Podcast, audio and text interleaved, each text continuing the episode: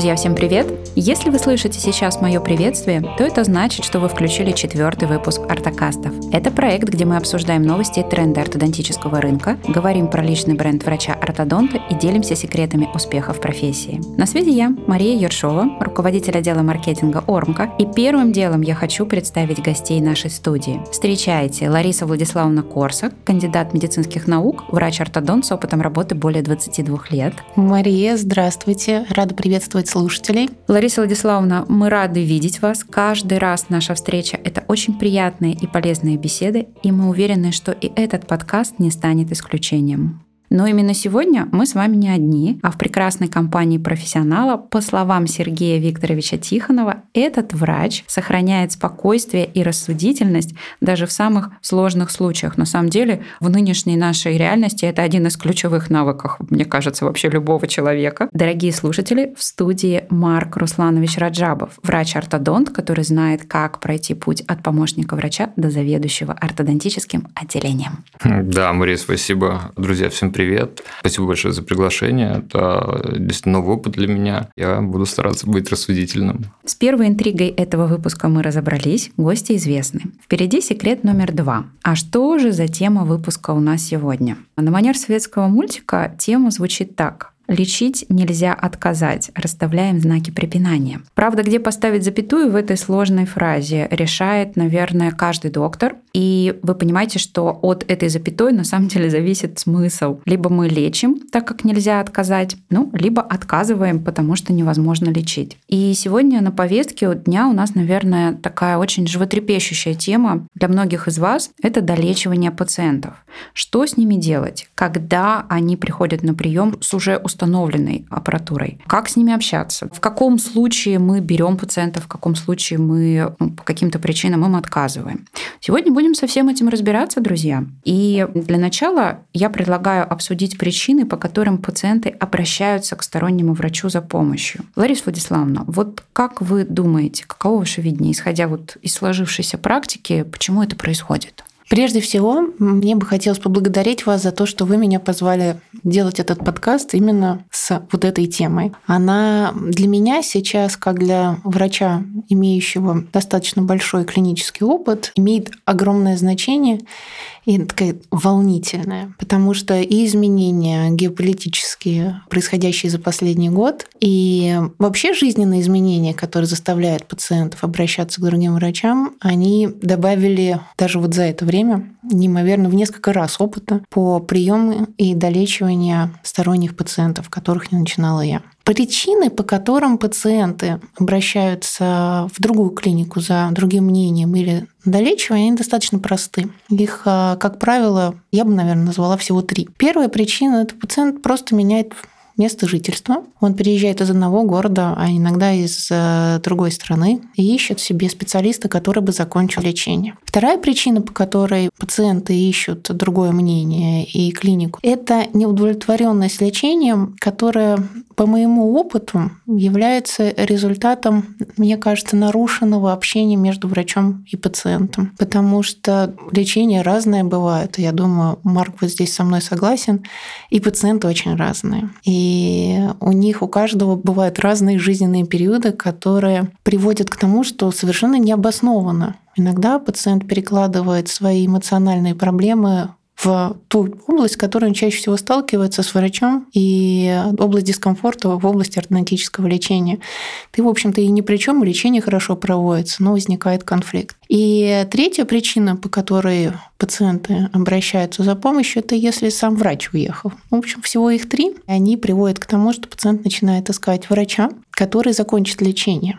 Поэтому из всех этих трех причин самая сложная и самая такая волнительная, да, вызывающая много вопросов у врача и у пациента, и конфликтная на самом деле. Это э, история, когда возник конфликт между врачом и пациентом, и пациент ищет разрешение этого конфликта на стороне. Все как в жизни получается. Вместо того, чтобы попытаться разобраться внутри, мы сбегаем от ситуации на сторону. Ну, тут, конечно, я считаю, что ответственность э, в этой ситуации, она лежит на враче врача. У нас принята патерналистическая модель а, взаимодействия с пациентом, и я ее сторонник а, заботы и ответственности о здоровье пациента, поэтому это в зоне моей ответственности, в том числе и сглаживание конфликтов и а, создание такой обстановки, при котором пациенту не потребуется помощи извне, а я являюсь тем человеком, тем специалистом, который а, доводит его до окончания ортодонтического лечения и заботится о нем. Мне кажется, что вот э, такая концепция общения с пациентом помогает мне э, избежать истории, когда пациенты ищут лечение на стороне. Я не могу не сказать, а не считаете ли вы, что подобная модель, она провоцирует, ну вот получается у нас же по а, транзактному анализу, это получается такая позиция родителя, и ребенка. Ну, фактически, ну, это не может провоцировать пациента. Это просто такой вопрос, может угу. быть, мы его оставим потом за скобками, это абсолютно нормально, что он провоцирует пациента перейти вот в эту позицию ребенка и начать там капризничать, там занимать там капризный ребенок, бунтующий ребенок. Мне это не очень страшно, многодетная мать. Я вас понимаю. Я не многодетная, слава богу. Вот, э, да, это так. Э, возможно, ну, это же тоже вопрос э, психотипа.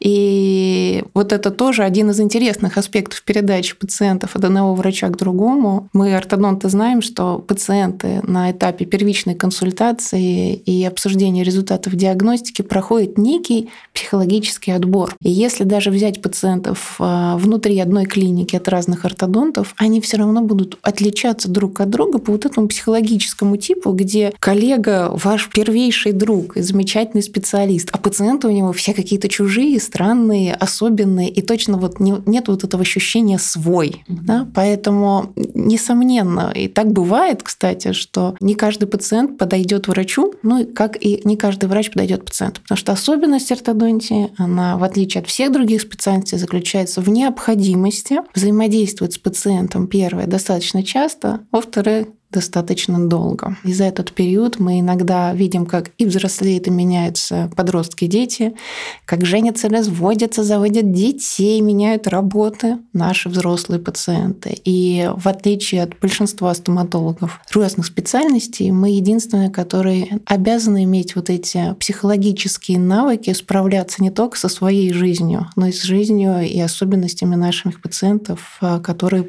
непосредственно всегда проходят мимо нас тоже. И через нас. Ну, вообще, это навык врача, в принципе умение общаться с людьми, ну, не только ортодонт, а в принципе, как бы врача. То есть, э, ну, по крайней мере, я помню, нам преподаватель рассказывал, что вот знаете, вы помимо того, что вы должны быть хорошим, там, квалифицированным, да, вы должны быть эрудированным человеком, который может поддержать там разговор на любую тему и так далее. Поэтому на самом деле так и есть. Общение – это самое сложное, мне кажется, вообще в нашей специальности. И если мы говорим про долечивание пациентов, ну, или там, по сути, знакомство с новыми людьми, да, то есть это это очень важно понять, да, там, по какой причине они к тебе пришли, да, что они хотят получить, и понять для себя, может ли им помочь, и нужно ли им помогать. Вот, наверное, так. Марк Русланович, а если говорить про перечень причин, которые Лариса Владиславовна озвучила, вы считаете, что ну вот они такие, или, может быть, есть какие-то другие еще парадоксальные мотивы у пациента, почему он принял решение вдруг а, там, сменить доктора-ортодонта на другого? Да нет, на самом деле я как бы полностью согласен. Вообще с, э, их э, действительно три вот больших таких. Просто в каждой из этих тем есть еще под как угу. бы такие темы, да, там. Ну, кстати, не знаю, вот это никто не проговорил. Э, есть, да, такая вещь, как потребительский терроризм. Экстремизм. О, да, экстремизм. Потребительский экстремизм. Да, да, да. Ну, вот э, терроризм. Это на самом деле, кстати, очень удивительно процветающая история. Но это, наверное, ко второй группе как раз вот то, что вы говорили, относится. Да? То есть, это немножко недопонимание врача. Конфликтная ну, история. Э, на самом деле нет. Э, не обязательно должен быть конфликт. Понимаете? Я имею в виду потребительский экстремизм. Разве это не безусловно? Это не конф... Нет, это не, это не конфликт. Это направленная не... деятельность. Ну, это, во-первых, направленная деятельность. Во-вторых, это, как бы, это все идет из непонимания недопонимания. То есть у тебя не обязательно должен быть с пациентом, ну, грубо говоря, ссора. Как бы это вообще может быть примерно так, что ты вообще про это не знаешь, а пациент себя как-то накручивает. То есть у вас нет контакта, то есть вы какие-то вещи не проговорили, не обговорили, и это приводит к каким-то вот таким вот э, историям. Я в свое время поработал в поликлинике э, достаточно много, и я столкнулся там вот со всеми этими тремя причинами, потому что, ну, поликлиника – это кладезь очень разных людей, как бы, и на самом деле я всегда спокойно относился к людям, которые переехали, ну, у меня достаточно много было именно вот студентов. Они приходят в поликлинику, знаете, я вот с другого доктора, та-та-та. А я брал практически всех на долечивание, ну, если это, ну, адекватный, да, там, абсолютно нормальный человек, почему нет? И у него там нет какого-то там супер трэша, да, хотя и трэш тоже как бы полный э, брался, да, там, мною на лечение, ну, и так далее. Но самое, как бы, меня что всегда как бы подкипало, это вот как раз вторая категория людей, причем я их видел на разных стадиях, условно еще, ну, грубо говоря, когда я уже знаю, что, скорее всего, это произойдет там, через полгода, год, да, там. А, обычно это проявляется примерно так, когда ты у пациента спрашиваешь, какой у вас план, что вы планируете делать, и, и в процессе разговора ты понимаешь, что человек вообще не знает, что с ним делают. Ну, условно, это так. Ну, знаете, мне доктор сказал, у меня неправильный прикус. Я говорю, ну, хорошо, ну, там, сделали фотографии, там, снимки, да, там, какой у вас был план.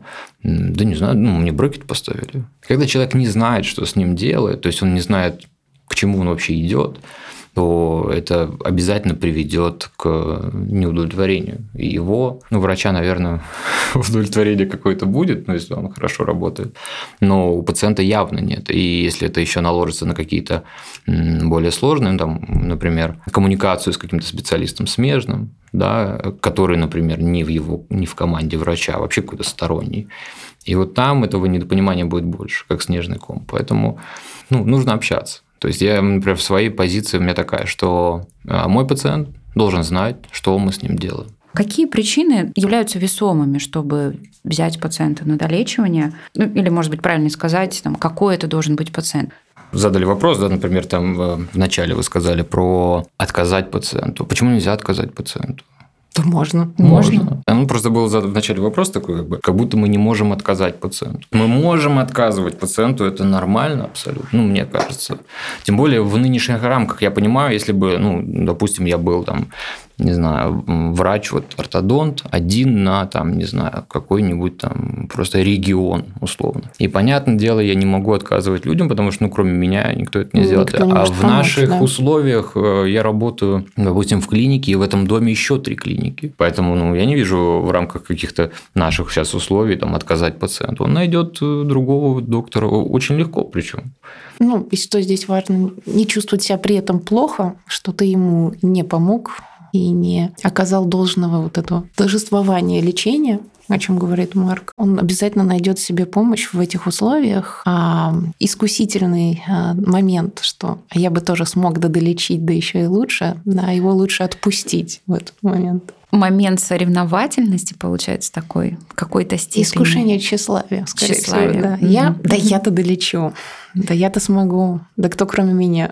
Кто, если не я, да, да я лучше всех это я. сделаю. Несмотря на мой опыт, у меня есть э, тем не менее, тоже свои м, слабые стороны. Одна из которых я ужасно сердобольный человек. Мне всех очень жалко, хочется всем помочь, всех спасти.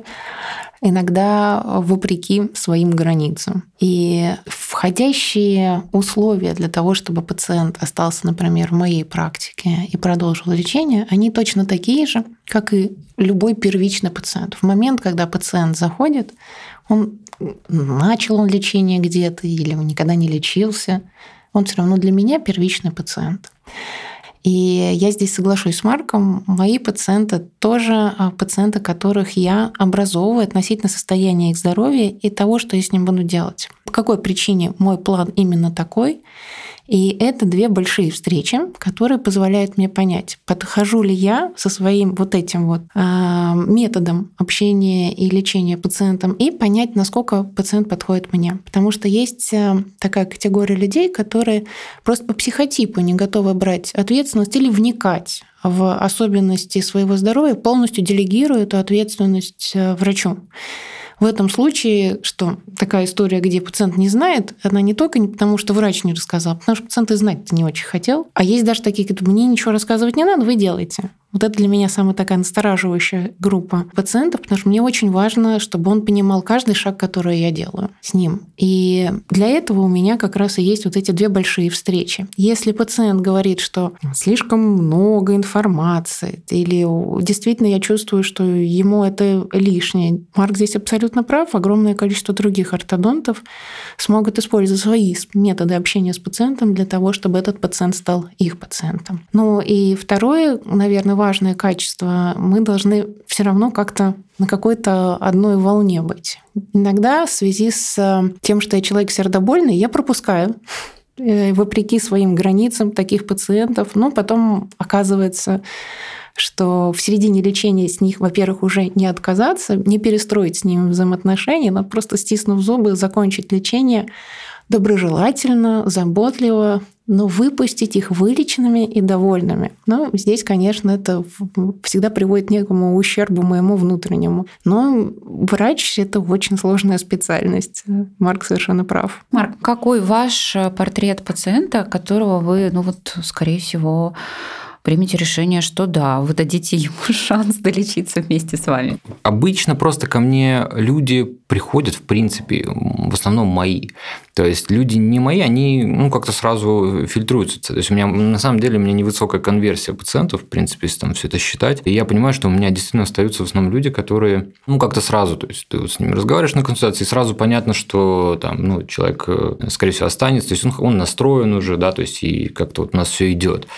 Ну, например, э, кстати, вот э, интересно, вот вы взяли, Лариса, такого пациента, у меня недавно был э, мужчина, 34 года, его привела жена. И жена разговаривала со мной. Я говорю, скажите, пожалуйста, что вас это беспокоит? Это прекрасно в каждом слове. Да, да. Что вас беспокоит? И жена говорит, нас беспокоят неровные зубы. И я как бы ну, на мужчину смотрю, ну, а чтобы вы понимали, это такой, знаете, очень брутальный мужчина, такой с бородой, такой, ну, такой большой как бы. И он такой, ничего, и я просто, на самом деле, на этом этапе я сразу понял, как бы, а, ну, come on, ну, типа, а зачем вы тогда ко мне пришли?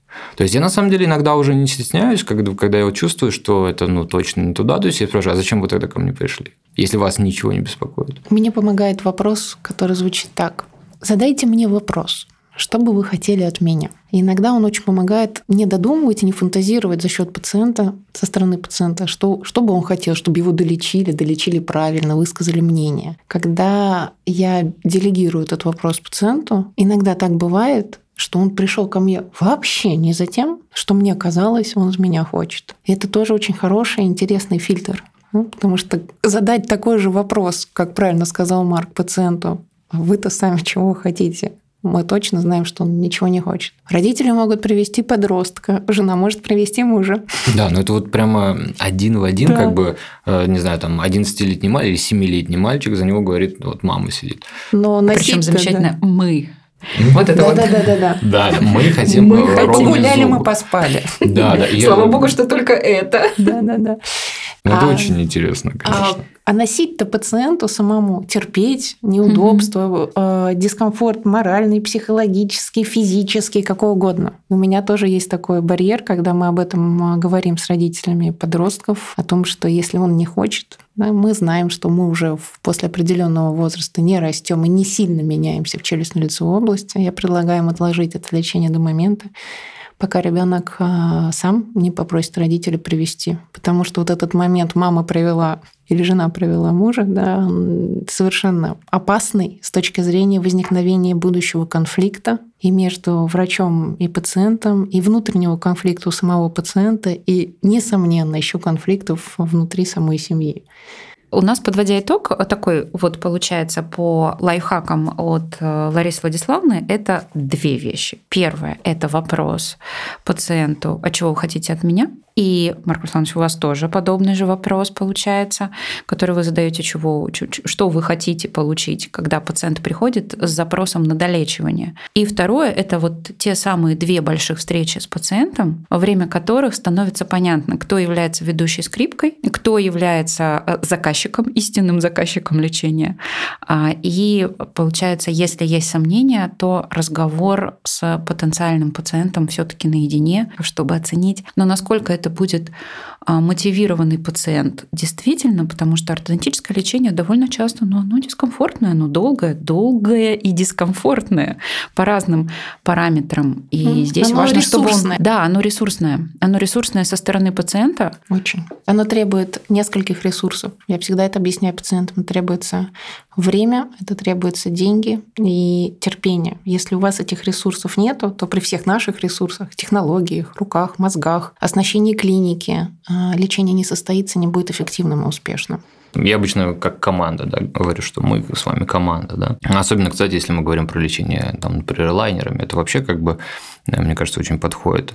А, потому что там врач является больше как бы куратором, да, процесса. А основным двигателем да, это пациент, потому что он снимает, одевает. Ну, то есть он э, ведет, так скажем, свое лечение, а я лишь его поддерживаю да, и направляю. Поэтому да, то есть вот это вот, знаете, позиция, то, что мы с вами команда, и нам нужно будет пройти достаточно большой путь, э, ну, она такая, мне кажется, правильная. То есть... Это здорово. Здесь очень важный момент, я бы хотела дополнить, что наша работа да, быть на стороне пациента, быть на стороне ну, человека, с которым ты не совпадаешь, или еще, не дай бог, у вас есть какие-то общеэтические разногласия, неимоверно сложно. Поэтому, конечно, этот отбор и призвание своего пациента через вот такие фильтры – это один из важных профессиональных навыков а, врачей, которые берут в длительное лечение по собственному выбору. Вы не работаете в госпиталях, куда вам привозят пациентов, и вы обязаны лечить и подстраиваться под какой бы угодно психотип. Частная медицина, частная стоматология позволяет вам выбирать. И для того, чтобы ни вы, ни пациент не пострадали, вот этот отбор является не привилегией «хочу, не хочу», «буду, не буду», я такой капризный избирательный врач, вот эти мои пациенты, а это не мои. Это условия успешного лечения. И это необходимый профессиональный навык и необходимая часть того самого лечения, в которое вступает пациент. Это на самом деле несколько даже глубже, чем кажется на первый взгляд. Это действительно, а, друзья, я прям рекомендую вам у себя зафиксировать эту мысль. Действительно очень глубоко. Марк Русланович, вот а как правильно отказать пациенту? Вот это не ваш человек. И какие слова можно подобрать? Это, опять же, какие-то, может быть, ваши приемы, лайфхаки? Здесь э, все зависит от того, где ты работаешь. Ну, вы же понимаете, то есть, условно, вот в госпитале, там, поликлиника, ты, скорее всего, не можешь отказать пациенту. Ну, то есть, там могут быть сложности, да, да? это раз. Второе, ну, мы возьмем, например, там, молодого врача. Вот ну, я думаю, что нас слушает достаточно много ординаторов, либо кто, кто закончил. Для этих людей вопрос актуален, финансовый. То есть, ты, в принципе, ну, не можешь отказывать всем подряд, да, то есть потому что, ну или, например, ты работаешь там в какой-нибудь, не знаю, сети там стоматологии, где там ты должен сдавать план, то, то, то, то, то, то. Вот, поэтому, или, например, ты работаешь в супер премиум дорогой клинике, ты не можешь отказать. Ну, там касса, там, не знаю, бюджет условно там нескольких клиник, понимаете? Поэтому тут зависит от того, где ты работаешь. В этом плане мне как-то везет, потому что я работаю как-то в более такой спокойной обстановке. То есть от меня не требуют каких-то планов. То есть я могу работать так, как я хочу. И это на самом деле причина, по которой я, например, уволился с поликлиники. Потому что, ну, мне, мне не хочется выполнять план. То есть мне не хочется делать то, что я не хочу делать. Я не готов оказывать то качество услуг, которое мне приходится оказывать. Не потому, что я не могу, а потому, что те условия не позволяют. Вот, поэтому мне проще здесь. Э, я могу отказывать людям, если я с ними не схожусь. А как вы это делаете? Э, я могу спокойно сказать, что, знаете, мне кажется, я вам не подхожу. То есть я не смогу э, реализовать ваш запрос. То есть я не смогу сделать то, что вы хотите. Угу. Вот, потому что я вижу это по-другому. И я считаю, что это нужно делать вот так, вот так, вот так. Э, недавно, кстати, у нас был, был, был такой случай, э, мы просто не сошлись с человеком. Это очень просто. Ты, когда обсуждаешь план, и когда человек тебе говорит одно и то же по 10 раз, а ты как бы ему, ну, не знаю, то же самое по 10 раз объясняешь, и вы вообще не понимаете друг друга. И, ну, наверное, это говорит о том, что, скорее всего, вам не по пути, и нужно отказать. И отказать это можно, можно финансами отказать, то есть тоже можно сделать. Все-таки вернуться к моей любимой целевой аудитории, которую я окаймляю. Это молодые врачи, молодые специалисты. Марк здесь совершенно справедливо заметил, что для отказа должны быть не только свои внутренние возможности сказать им «я вам не подхожу», но еще и внешние условия, которые смогут позволить произнести эту фразу. И тем не менее, Здесь мне бы хотелось заметить, что если у вас э, нету таких внешних условий, в которых вы можете сказать, эй, ты, я не буду вас лечить, да, вы можете это внутренне позволить, а внешне никак, то один из тоже таких важных навыков э, врача – это иметь э, психологические навыки прохождения лечение с теми, кто тебе вообще не подходит. Вот уже 20 лет в практике, а очень долгое время это строилось на моем терпении. То есть мне не хотелось, я думала, что я смогу выдержать, но все-таки некоторые консультации, работа с психологами в этой сфере показали мне, что это такой же банальный навык, как приклеить брекеты да, или изогнуть дуги. И они должны быть частью медицинского образования а, для врачей, потому что я не помню, не знаю, как уже вас учили, но нас вообще не учили. Кроме того, что врач он обязан, он должен, и он такой вот человек, который должен всем остальным. Я вышла с абсолютно вот этой вот уверенностью, за что он получает определенную плату, не финансовую. Тогда еще, когда я заканчивала институт, мы получали все-таки уважение, почет, слово врач, звание врач было очень как раз той платой, которую мы получали за то, что мы были всем должны, всех лечить и всем, всем быть обязаны. Поэтому всем молодым коллегам, которые только начинают свою карьеру, и если вы не можете отказать пациенту, мы сейчас говорим исключительно о психологической совместимости, а свой не свой пациент, угу. да, то здесь э, не стесняйтесь, не то что не стесняйтесь, возьмите на вооружение возможность. Соцсети полны информации, интернет полон информации, а, который позволит вам а, найти коучинг какой-то, справляться с этой историей. Но есть вторая часть, и она здесь не менее важна, чем первая психологическая. Если вы не знаете, как лечить, вы не понимаете диагноз, вы не обладаете достаточной компетенцией это сделать, в этом случае вы обязаны не отказать, но передать этого пациента заботливо в руки того специалиста, который вылечит его квалифицированно. Потому что для молодого специалиста все-таки важен вопрос квалификации своей тоже, что он может или что он не может сделать. По поводу, когда ты не знаешь, как лечить угу. пациента и как его передать, ну, точнее, ты ну, должен, в принципе, его передать. Вот я почему-то, кстати, про это как-то сейчас только тоже подумал. Потому что у меня было несколько таких э, ситуаций. Ну, например, я, мы вот до подкаста немножко обсуждали про э, сустав, про, да, и я как бы сказал такую фразу, что это немножко навевает сон. Вот. А на самом деле это ну, не просто так, я стараюсь не брать пациентов на суставных пациентов. Вот, потому что я могу проводить диагностику, да, определять, что как, но лечить я, ну, как бы, я не очень люблю. А, не то чтобы я совсем там прям этого там, не знаю, но у меня реально это не вызывает вот какого-то моего интереса и э, действительно ну, таких истинных суставных пациентов я передаю. То есть я говорю откровенно, э, да, что слушайте, я не очень специализируюсь на этом. Я силен вот, вот в других вещах, но, пожалуйста, я, если это вас в первую очередь беспокоит, то почему нет? Я передам вас квалифицированному доктору, да, передам ему диагностические данные, да, там все, все же у нас есть определенный протокол диагностики, и она очень подробная, которая подходит, а, я думаю, для там, вот. любого пациента. Это, это самое важное, что мы э, к чему мы подходим и что важно, это вопрос протокол передачи пациента. Когда эта передача и долечивание будет приятным моментом, а когда адом абсолютно. Это как раз мой следующий вот вопрос был. Прежде чем мы перейдем к алгоритму, я для себя так финализирую и для наших слушателей, что получается, а, как правильно отказать пациенту в данном случае, просто сказать ему, просто сказать а банально словами через рот, что нет, я вам, наверное, здесь не подойду в качестве врача. Ну, это если у пациента есть запрос, лечите меня так. Да. Ну, мы говорим в том случае, как мы правильно отказываем. Вот мы понимаем, что мы уже ему отказываем. Вот все, не наш человек. Я плоха в этом разговоре. Я почти всех принимаю. Я могу за свою жизнь вспомнить ну, вот мне двух рук хватит людям, которым я отказала. Мы, мы, мы не будем эту часть, а, наверное, стирать, но, тем не менее, я думаю, немного пациентов нас слушают, потому что они такие, ага, Клариса К мы пойдем, да. Александр может, не, Владислав не можно прийти.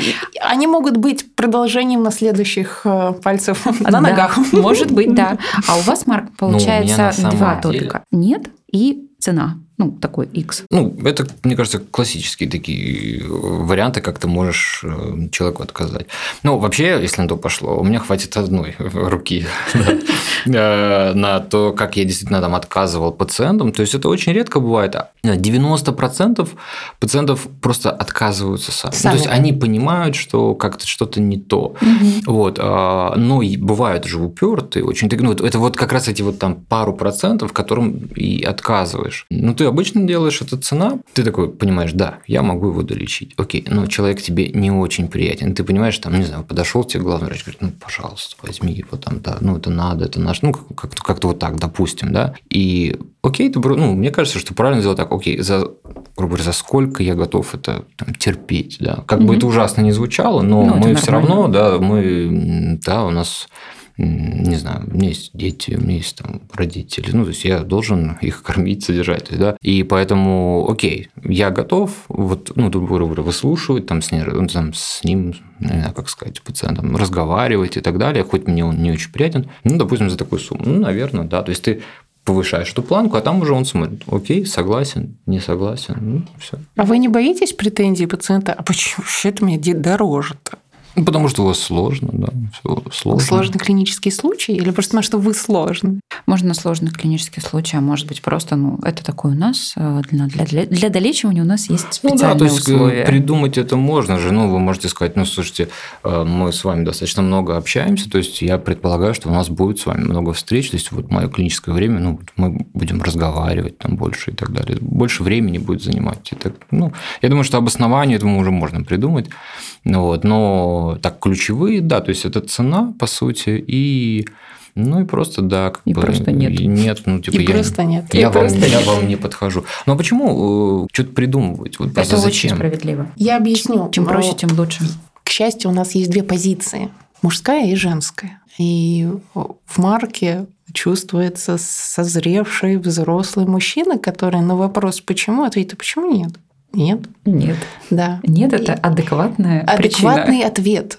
Да? А среди своих коллег а, женского пола, с которым у меня есть возможность просто больше проговаривать эмоциональный фон, для, наверное, женщин, похожих на меня, это вопрос, ой, я ему не помогу, как ему отказать и так О, далее, да. да? Это э, я сейчас скажу нет, а он подумает, что я плохая, да, что вот я плохой врач, что я отказываю, будет распространять это мнение. А тут э, эти просто так сказали.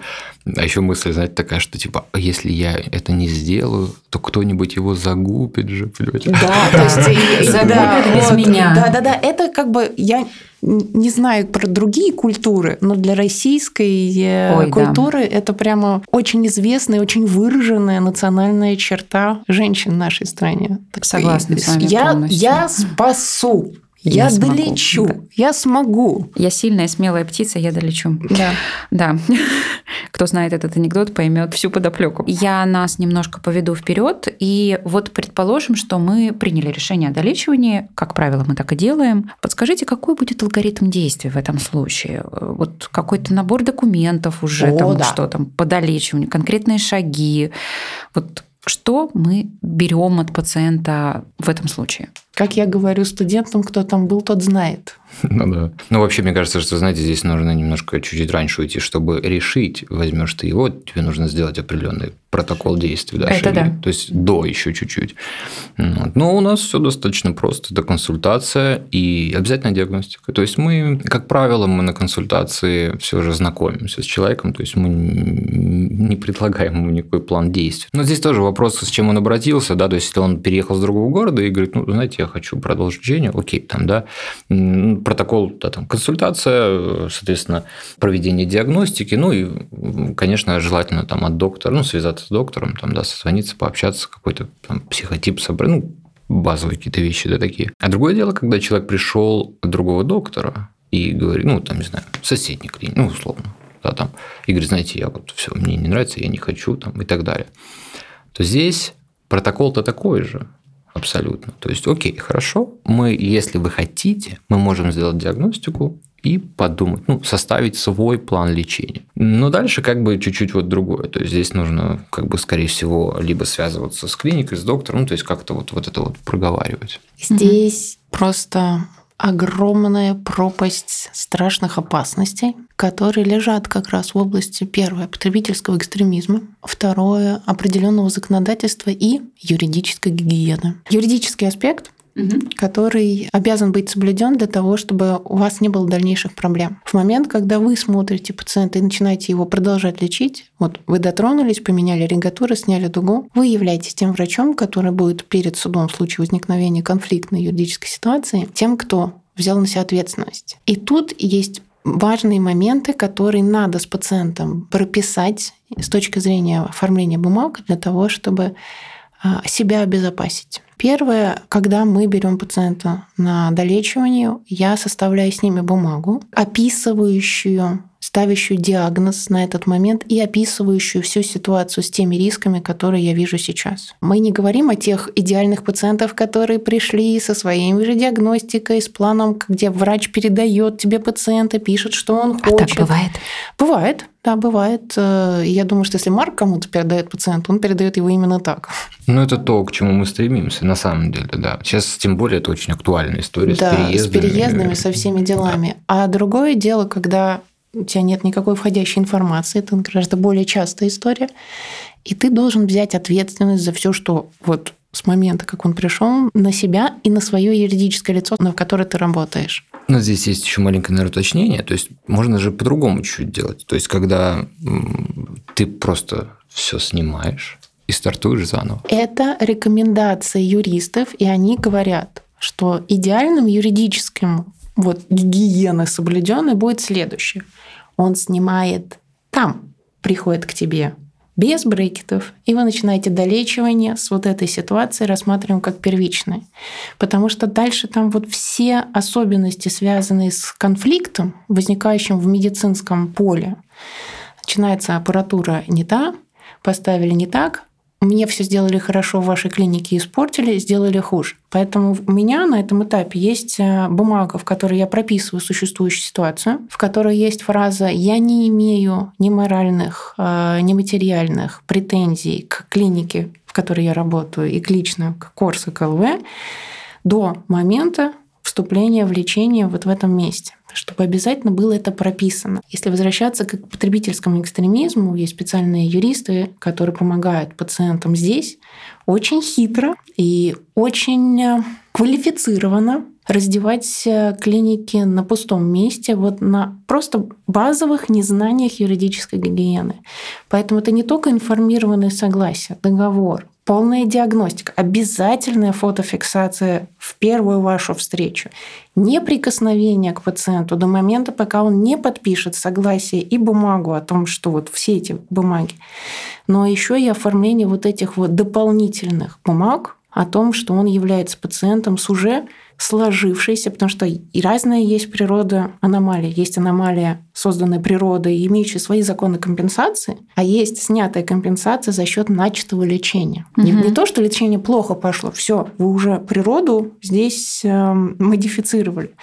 И это тоже может иметь разный эффект на исход и на результат лечения, которое у вас будет у пациента, которого вы долечиваете. Угу. Ну, то есть фактически это такой очень точный юридический протокол в первую обязательно, очередь. Обязательно. Кто никогда там не был, тот не ощущает опасности. А кто был, а у меня есть э, мой учитель, эксперт по ортодонтии в городе, помогающий э, докторам справляться с вот этими сложными конфликтными ситуациями. Это очень давнишняя история, вот 20 лет. Андрей Викторович тоже вместе со мной у нее учился, Клара Санна Кутергина. Не знаю, сейчас она занимается этим или нет. Мы с молодых ногтей слышали эти истории. Знаем, как это важно оформлять бумаги. Знаем, какие бывают э, обстоятельства, складывающиеся неблагоприятно вокруг абсолютно какой-то простой ситуации, но которые тяжелейшим образом сказываются не только на клинике и ее финансовых потерях, но тоже же представляете, врач, который вроде все сделал правильно с точки зрения лечения и медицинского протокола, но оказывается обвиненным, поддающимся тяжелому стрессу, просто потому что не была правильно оформлена медицинская документация и юридическая часть. Угу. Ну вот, кстати, нам э, никто про это не рассказывал вообще. Мы сейчас говорим Да. вам, друзья. Да, Лариса. Но а, на самом деле, да, то есть мое обучение вообще этого не было. То есть, ну, честно говоря, у меня нет понимания, как это должно быть на самом деле правильно. Конечно, наверное, ортодонт э, чистой воды вряд ли с этим будет сталкиваться, ну, работая в найме, да, то есть, ну, конечно, если ты как управляющий там, или владелец клиники, или там заведующий, конечно, в этом нужно разбираться. Но вот я, например, в этом не силен. Потому что как-то у нас нету, мне кажется, вот даже, ну, грубо говоря, там в универе или там в ординатуре ну, какой-то юридическая какая-то часть.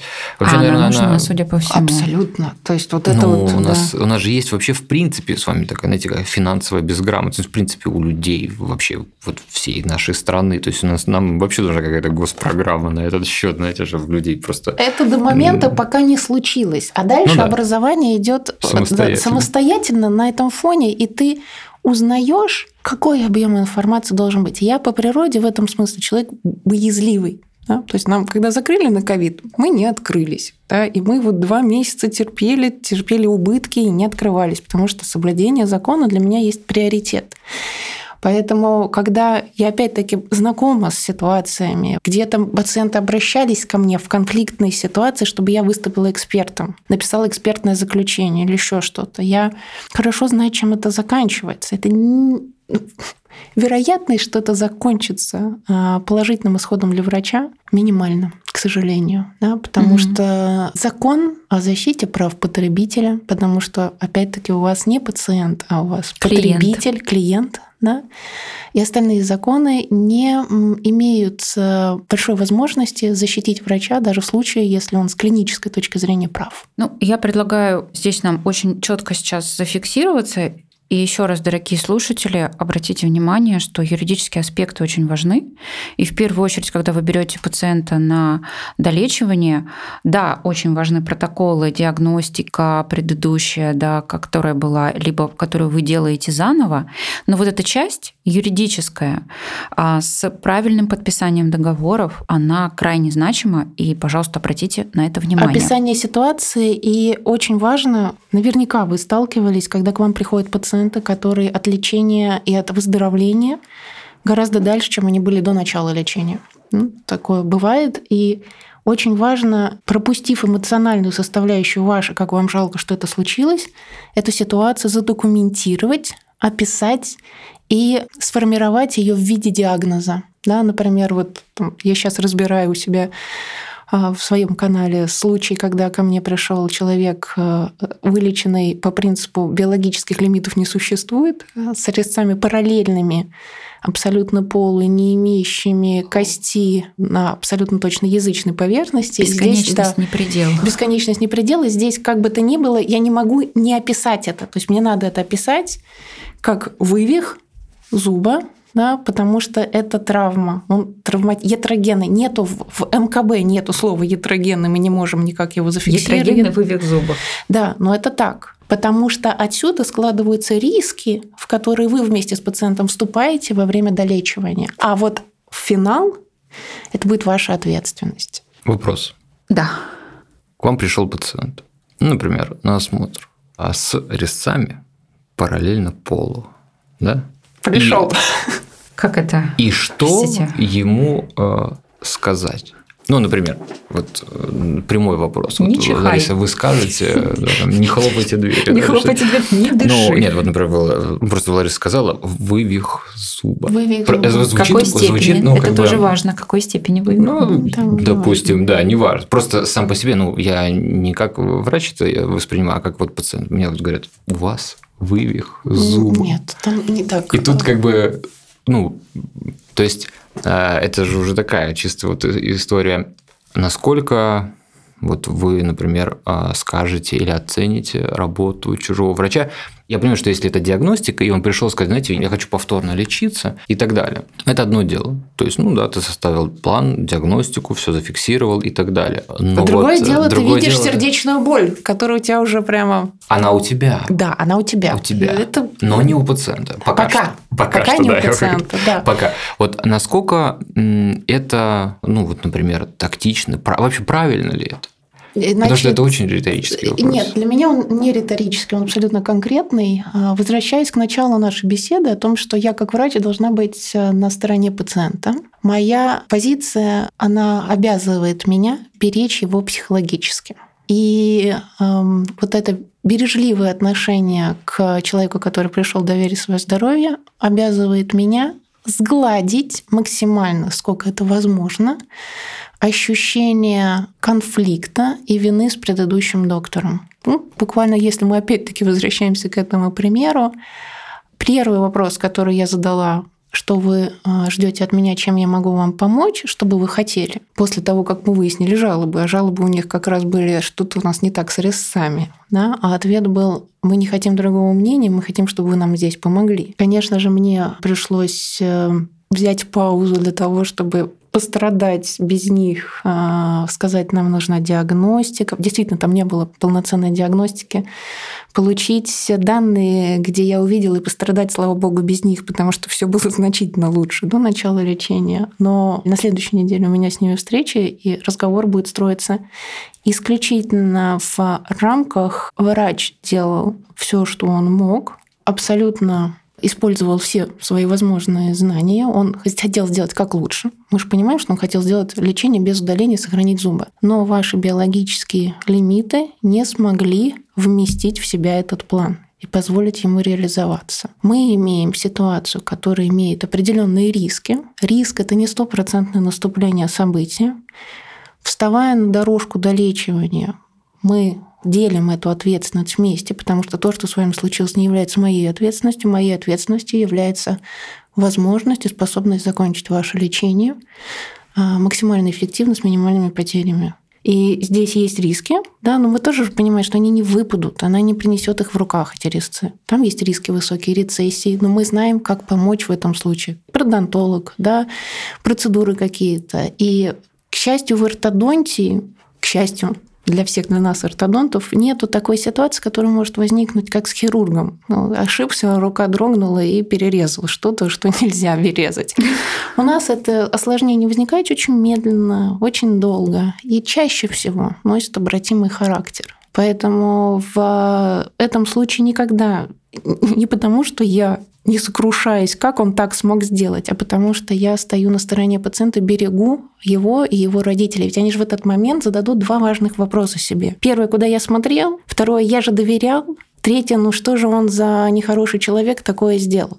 А может быть, там действительно не было выбора. А может быть, действительно э, это единственный врач в регионе. Поэтому вот возвращать их в эту ситуацию, при которой они будут задавать эти вопросы, нельзя. Врач сделал все, что мог, я вам тоже помогу, у нас есть риски, мы делим их с вами вместе. Этика, Но я о вас озабочусь. Этика, диантология. Да, вот прям абсолютно. абсолютно.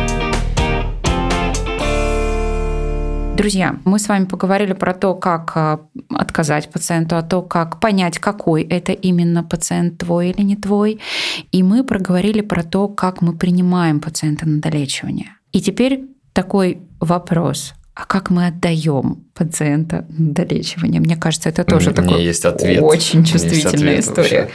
Мы его отдаем так же, как бы хотели принять. Ну, то есть со всей информацией, конечно. Ну, то есть ответственно даже, не то, что ответственно. То есть, э, ну и, как правило, мы же передаем, ну, стараемся передавать все же э, знакомым э, докторам. Вот это немаловажная вещь, потому что сейчас были вот переезды, отъезды, благо много людей уехало в Грузию, у меня там есть несколько контактов, э, кому я могу действительно передать, да, то есть э, всю информацию, как, что.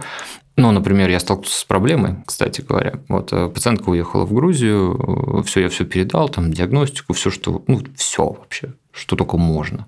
Там несколько гигабайт папка, ну, грубо говоря, с фотографиями, совсем-совсем. А потом пациентка мне пишет, вот, Марк Славович, знаете, я вот там вот приду сейчас вот на прием к доктору, а дальше я уеду в Азию. Дайте мне врача там. На месяц э, в Таиланд, потом Сингапур месяц или Сеул, не помню, Вьетнам, а потом мы, скорее всего, поедем куда-то В в. Южную Америку. Через ме- То есть она мне описала полго- полгода своих, э, По-пластунски. Типа пять м- месяцев, то есть и я такой как бы как быть в таких ситуациях? Потому что одно дело, ты постарался, ты передал человека ну один раз, а дальше Да, как? слушайте, мне Ты же не- кажется, это проблемы совершенно. Ты фиксируешь статус, на котором он выходит, плюс все, что ты сделал. Для этого необходимы а, фотографии до, фотографии в момент, когда он покидает тебя, чтобы они были зафиксированы в том числе и для всех судебных и юридических экспертных инстанций, потому что он может совершить кругосветное путешествие и вернуться тебе со словами вот так. Ну, это самый плохой расклад, но Да. мы это здесь я больше имею в виду, ну, такой чисто человеческий какие-то Человеческие вещи. то же самое. Вы не можете... Жизнь человека, она не подчинена ортодонтии. Они путешествуют, э, и у них все происходит в жизни согласно их жизненному сценарию. Наша задача а, создать э, первое, что мы сделали, второе, что мы хотели сделать. А дальше план, потому что у нас же есть план начальный. Цель лечения такая, задачи такие-то. Из этих задач мы выполнили вот это, находимся здесь, аппаратура стоит такая-то. Дальше мы должны доделать вот это. Это маршрутная карта. Дальше кому она найдет или он найдет, кто будет продолжателем. И вопрос передачи следующего, что они сделают, это вопрос фиксации информации. Для этого существует история болезни и выписки. И дальше, момент, когда она покидает клинику и не собирается возвращаться, вы ее передаете, это ответственность другого специалиста. Вы не можете нести ответственность за ней вокруг всего мира. Мне кажется, здесь еще один очень важный момент, Марк Русланович, что, наверное, это про ответственность самого пациента, Да. человека за Да, себя. да. Вы говорите о каких-то рисках, мы говорим о каких-то рисках, мы говорим, что, ну вот, как бы надо бы появляться к врачу с определенной периодичностью, и это выбор пациента в данном случае, что она принимает или он принимает решение, что он берет эти риски. Мы, извините, все взрослые люди с- де- дееспособные, которые вправе отслеживать и А принимать еще на есть себя такая какие-то риски. Рекомендации иногда, да, мы рекомендуем пойти. Вот у вас есть специалисты в Грузии, вы их рекомендуете. Иногда а, по тем же самым чисто человеческим обстоятельствам они не совпадают, несмотря на то, что вы хорошие коллеги, это хорошие специалисты, они не совпадут на вот этом тонком эмоциональном уровне. Я два раза в жизни встретила претензию со стороны а, пациентов, которые мне сказали, так вы же мне его сами рекомендовали. А мне вот то и это. Я доверилась вашей рекомендации. То есть в момент перекладывания ответственности на меня, что у виде. них что-то не зашло. В чистом виде. Да, в чистом виде. Поэтому я не вижу здесь, для меня лично нету проблемы, если это... Я обычно делаю выписку теперь на двух языках, на русском и на английском, но на этом моя коммуникация с пациентом прекращается, потому что я, несмотря на сердобольность, поверьте мне, администратор Лариса Владиславовна, он просит контакты в Голландии, потому что он уезжает из Армении туда. Ну, И, и туда, и так далее, и тому подобное. Я, мир большой, они приняли решение, что неважно по каким причинам, да, обстоятельствам, они меняют место жительства, меняют врача, меняют клинику, меняют улицу. Дальше это их ответственность. А как вы это отвечаете вот на эту смс -ку? А на эту смс я отвечаю, у меня, к сожалению, контактов нету. Контактов нет. Но я стараюсь все равно держать, то есть контакт. Слушайте, Я если они вот- попадают к хорошему врачу, они дальше не возвращаются.